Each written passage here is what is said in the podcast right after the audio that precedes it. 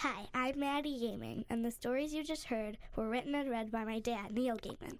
Now I'm going to ask him some questions. First of all, what was your first story for children? The first story I ever wrote for children, almost nobody in the whole world has ever read or heard. And I wrote it when I was about 20, and it was called My Great Aunt Ermintrude. And it was a story about um, this lady who has to go off to the desert and rescue a princess. And there were lots of dogs and dragons and running around in deserts and mysterious disguises and things. And it was the first book I ever wrote. And um, I don't think it was very good. They had a few good bits in it, but it wasn't really very good. And these days it sits in a box in the attic. So that was the very first story I wrote for kids. And then I went on and wrote things for adults. Okay. Why did you want to write things for kids instead of just adults? A uh, couple of reasons. And the biggest one is that when you're a writer um, and you have kids, your kids don't actually think you do anything really if they can't actually read anything that you write. So I would write, and uh, your brother and sister, particularly, would just sort of assume that I didn't have a real job and that I didn't write anything that anyone would want to read. So that was one reason why I wrote my first book for children that got published, which was The Day I Swapped My Dad for Two Goldfish, which was sort of to show them that I did something for real. Mm-hmm. And it was why I started Coraline. Okay. Well, which is more fun, writing for children or for grown ups? Oh, um, probably writing for children, but I think writing for children is actually much harder than writing for grown ups as well. So it's more fun, but you really don't want to waste any words. Um, when I'm writing for children, I'm very, very aware that if somebody likes this book, they're going to be reading it over and over and over hundreds of times. And I'm aware that some adult is probably going to have to read this to children and that they'll be listening. And I don't want to waste words. I don't want to do the boring bits. So when you're writing for kids, you tend to leave out the boring bits. Okay. Um, when you were young, did you know you wanted to become a writer? Yes, I did. I knew I wanted to be a writer pretty much as far back as I can remember. When I was about three, I remember um, inventing a poem and running to my mum and making her write it down, dictating my poem to her. And I just wanted, I loved the idea of being a writer. I, you know, I, I, I liked the idea of being the other things that kids want to be as well. I, you know, I wanted to explore distant planets and ride dragons and things like that. But mostly, I wanted to be a writer, and I think that's probably another reason why I write children's books, is because when I started wanting to be a writer, those were the books I loved, and they're books that stay with you for always, and they're, and they're stories that stay with you for always. Once you realized you wanted to be a writer, what did you do? Um, I wrote. Actually, is really what I did when I I knew I wanted to be a writer. Um, I wasn't terribly good when I started. I mean, writing really is something that you get better at as you go. Um, I was, you know, I was probably very good at writing like other people, which kind of helped, but I didn't know what I sounded like, and I couldn't write like me.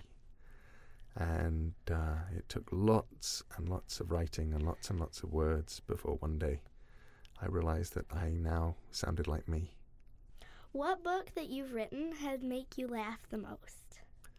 Well, there was a book I did called Good Omens with Terry Pratchett that made me laugh very much because I was writing it with Terry and I got to laugh at his bits. So um, it's harder to write laugh at your own jokes if you're writing them. Of the books I've done for kids, Crazy Hair makes me laugh.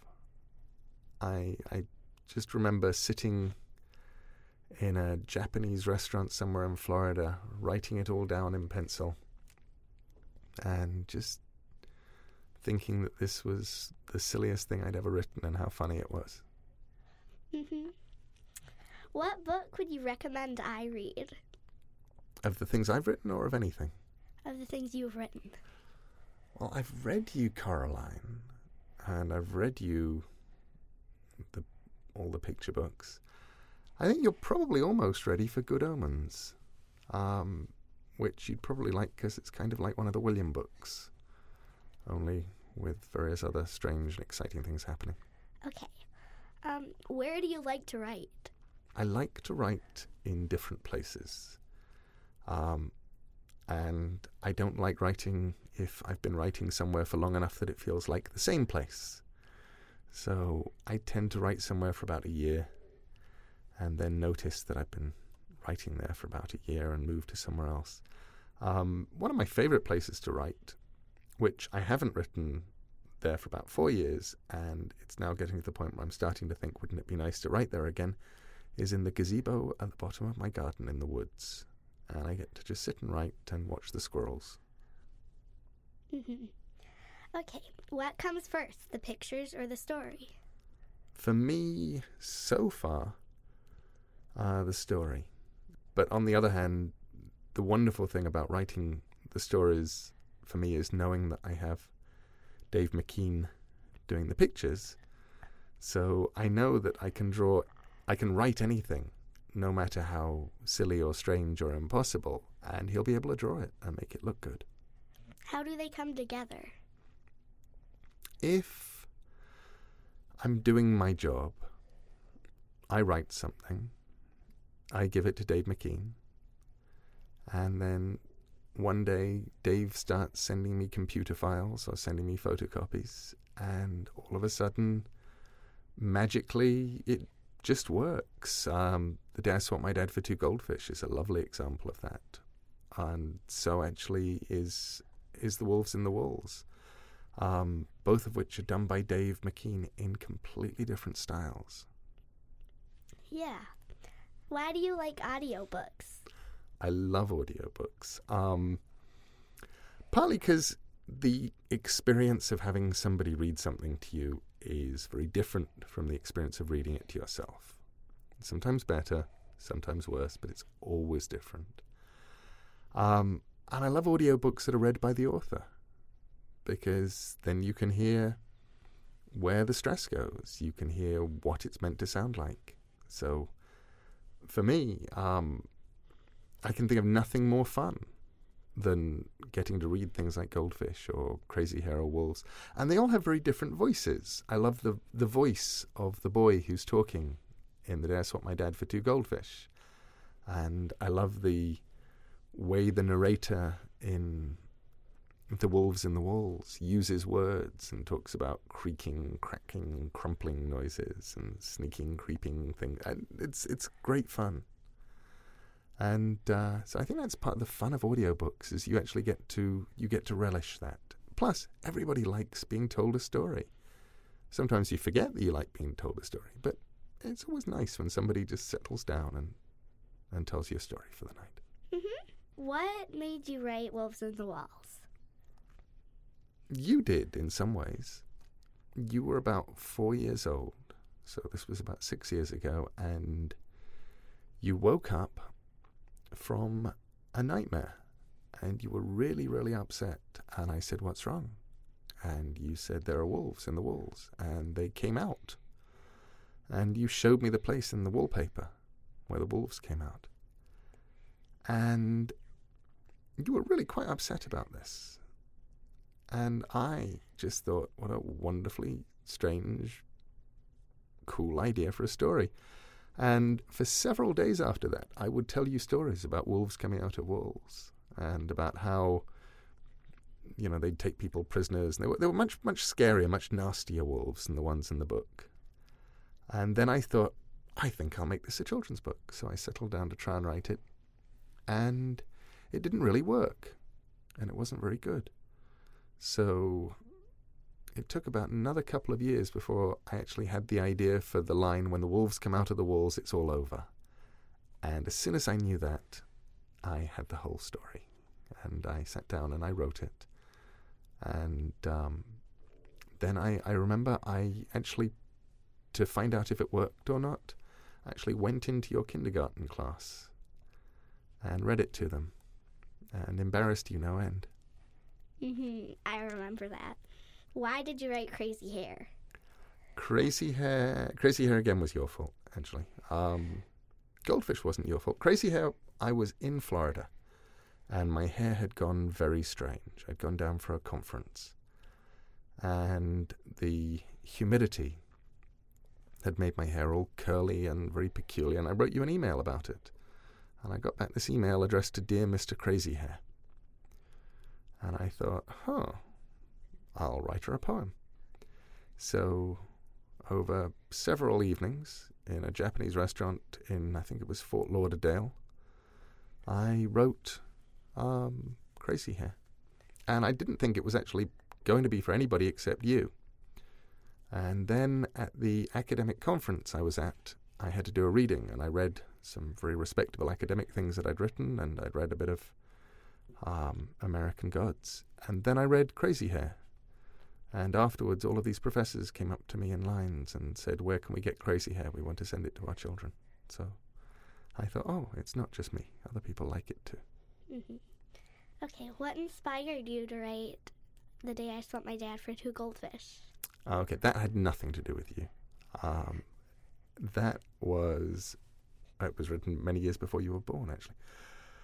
Um, your brother Mike, when he was about four or five years old, I'd said one of those terrible things to him that parents sometimes say to their children, and I asked him something quite horrible and impossible. I, I think I said something like, Isn't it your bedtime?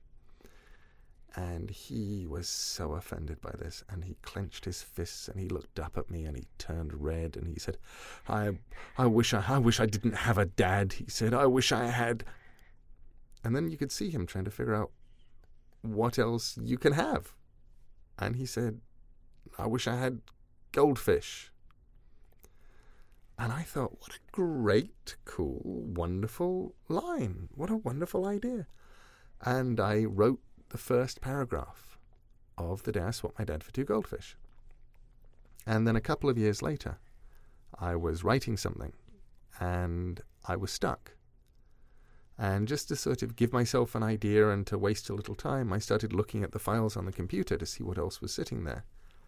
And there was something called The Day I Swapped My Dad for Two Goldfish with a first paragraph. And I thought, oh, I know what the next paragraph is, so I wrote it. And then I knew what the one after that was, so I wrote it. And I looked up two or three hours later, and I'd written the complete book. So that was how I wrote that. Wow. All right. Do you tell your children stories?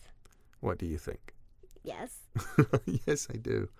I love telling you guys stories. I love reading to you as well. I mean, reading, uh, you know, doing Diana Wynne Jones or Terry Pratchett or E. Nesbit or Richmal Crompton or P.L. Travers or any of those cool authors aloud is enormously fun.